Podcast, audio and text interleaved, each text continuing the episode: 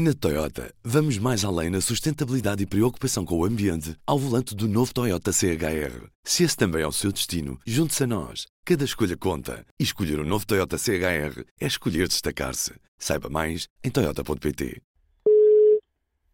Sim. Estou a falar com José Pacheco.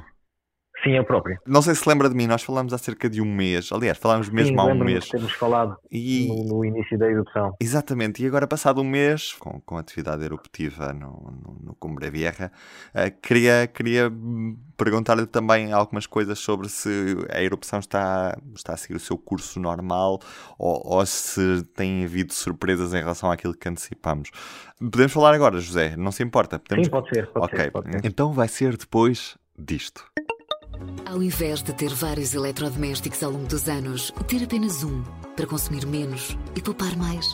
Os produtos da MIL são concebidos para durarem 20 anos. É a qualidade à frente do seu tempo. Mila e Mabeça. Viva! Este é o P24. Hoje é terça-feira, 19 de outubro.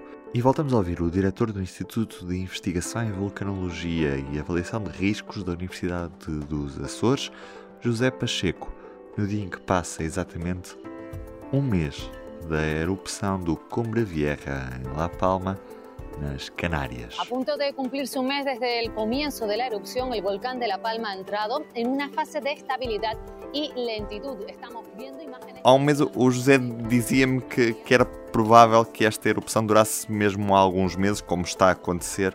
Eu pergunto-lhe se o que está a acontecer neste Cumbre Vieja está a seguir o seu curso normal ou a erupção está a ter algumas surpresas que não estavam, de certa forma, antecipadas pelos cientistas? Não, de facto, o vulcão está a seguir o seu rumo normal. Nós podíamos aspirar, no início da erupção, a que ela fosse um pouco mais curta e que as infusões de lava fossem menos abundantes, mas infelizmente este é um comportamento normal, portanto o vulcão não está a desviar-se daquilo que seria expectável. Uhum.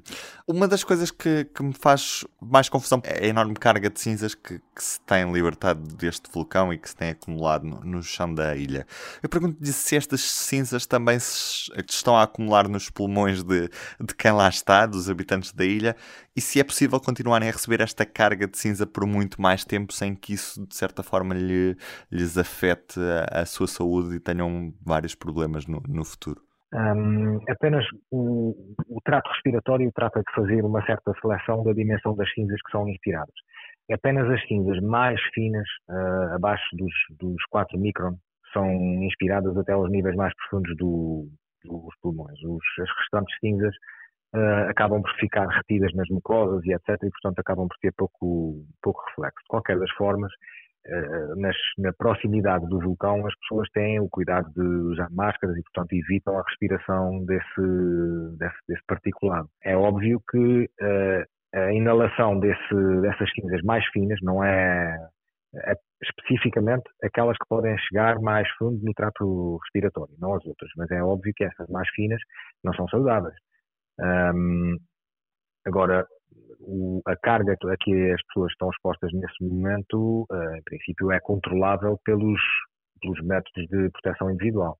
E é expectável que haja cada vez mais coadas novas de lava a surgir, afetando, obviamente, as casas que estão no caminho, com estes abatimentos sucessivos do cone, como temos assistido nestes últimos dias, ou a situação neste momento já é mais estável depois destes abatimentos? Diz respeito ao cone, será de esperar novos desmoronamentos, porque a dinâmica normal deste tipo de erupção é, próximo da zona da fonte, portanto na zona do cone, o vulcão está a produzir aquela quantidade de cinzas e piroclastos mais grosseiros, portanto blocos mais grosseiros, que se vão acumulando e vão fazendo crescer o cone. Mas este cone vai sempre sendo alimentado com mais material e de vez em quando torna-se instável, quer pelas forças da lava que se acumula no interior do cone, quer pela forma como ele vai sendo aumentado. É a mesma coisa de se fizermos um castelo de areia na praia, à medida que vamos metendo mais areia, há determinados locais que se tornam mais instáveis e acaba por desmoronar uma parte. O cone, como é constituído por material desagregado, não tem coesão interna suficiente e muitas vezes acaba por desmoronar face a isso, até mesmo face às irregularidades do terreno e tudo mais. Portanto, é normal que continue a haver desmoronamentos, a edificação do cone continua, apesar de ele estar aberto nesse momento para um lado, a extrusão de cinzas e piroclastos continua, portanto ela vai continuar a depositar-se ali e o cone vai continuar a crescer. E portanto é normal que no decurso da erupção surjam novas derrocadas do cone e novas fases de construção e novas fases de destruição. E isso fará com que, eventualmente, haja novos derrames de lava com mais intensidade e que, portanto, que a lava possa passar por cima das primeiras que já foram saindo. Isso no que diz respeito à instabilidade no cone. Em relação aos percursos que a lava pode tomar, pois ela já está a chegar ao mar, mas se reparar, ela começou por chegar ao mar naquele primeiro local que já tem um delta relativamente grande, mas poucos dias depois começou a chegar ao mar um pouco ao lado, e nesse momento já há mais uma via a chegar lá a norte. Portanto, a esquadra acaba por ser relativamente normal, a esquadra desviar-se do caminho que tem estabelecido, não porque esse caminho deixe de ser viável, porque o primeiro delta continua a ser alimentado. Aparentemente há um tubo que permite que a lava seja canalizada diretamente até à zona do delta e, portanto, continua a descarregar aí. Mas há mais lava que, não sendo encaminhada por este tubo, acaba por fluir aos lados. E basta que encontre um obstáculo que, à frente da lava, por um motivo, por exemplo, um exemplo que poderá justificar isso, só para lhe mostrar o quão sensível pode ser o caminho da lava. Se houver uma diminuição, por exemplo, da taxa de efusão, a lava começa a movimentar-se mais devagar. Pode movimentar-se mais devagar, a frente acaba por travar e acaba por começar a arrefecer. Estaciona e começa a arrefecer. Quando vem uma nova esquadra, que retoma o mesmo caminho, como encontra um obstáculo, diverge e passa ao lado. E, portanto, há muitas variáveis dentro do próprio campo de lava, há muitas variáveis que acabam por fazer com que a lava procure sempre o caminho mais fácil, e isso vai fazer com que ela desenvolva vários braços. E, portanto, eu diria que, infelizmente, não será de estranhar que, para além do campo que já está nesse momento instalado, ainda venham a surgir alguns novos braços de lava. A última erupção que tinha havido na ilha de La Palma foi em 1971. Como diferente foi esta erupção de 71 em relação àquela que estamos a assistir neste momento? Ou a erupção é mais ou menos do mesmo género? A erupção é, em termos de classificação, a erupção é do mesmo género. Agora, a outra erupção durou muito menos do que esta já, tem. Portanto, a quantidade de material destruído foi menor. Logo, o impacto da erupção desta atual é muito maior do que da última, embora o tipo eruptivo seja o mesmo. Há um mês tinha-lhe perguntado precisamente quanto tempo é que duraria, quanto tempo é que era expectável. O professor falou-me em alguns meses. Essa previsão mantém-se, certo? Sim, sem dúvida. Aliás, aquilo que nós vemos neste momento é que das várias técnicas de observação não há nenhuma que indique neste momento uma redução da atividade. Portanto, nada nos faz perceber ainda que o vulcão está a entrar em declínio.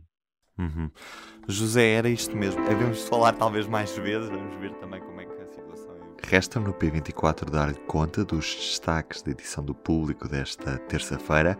Grande foto na capa do Público, Aristides de Sousa Mendes, ele que tem honras de Panteão a partir desta terça-feira. O nosso herói imperfeito chega finalmente ao Panteão. É destaque deste dia. Depois, o Tribunal de Contas, que quer inteligência artificial para vigiar dinheiros públicos. O presidente do Tribunal de Contas defende o recurso a algoritmos quando Portugal se prepara para receber milhões de euros da UE no plano de recuperação e resiliência. E quanto aos combustíveis, avisa os ambientalistas que é inevitável e vai doer. A resposta, dizem, está no recurso a transportes públicos de qualidade. Eu sou o Rúben Martins, do P24. É tudo por hoje. Estarei de regresso amanhã. Fico o Público e tenha um bom dia. O Público fica no ouvido. Na Toyota, vamos mais além na sustentabilidade e preocupação com o ambiente ao volante do novo Toyota CHR. Se esse também é o seu destino, junte-se a nós. Cada escolha conta. E escolher o novo Toyota CHR é escolher destacar-se. Saiba mais em toyota.pt.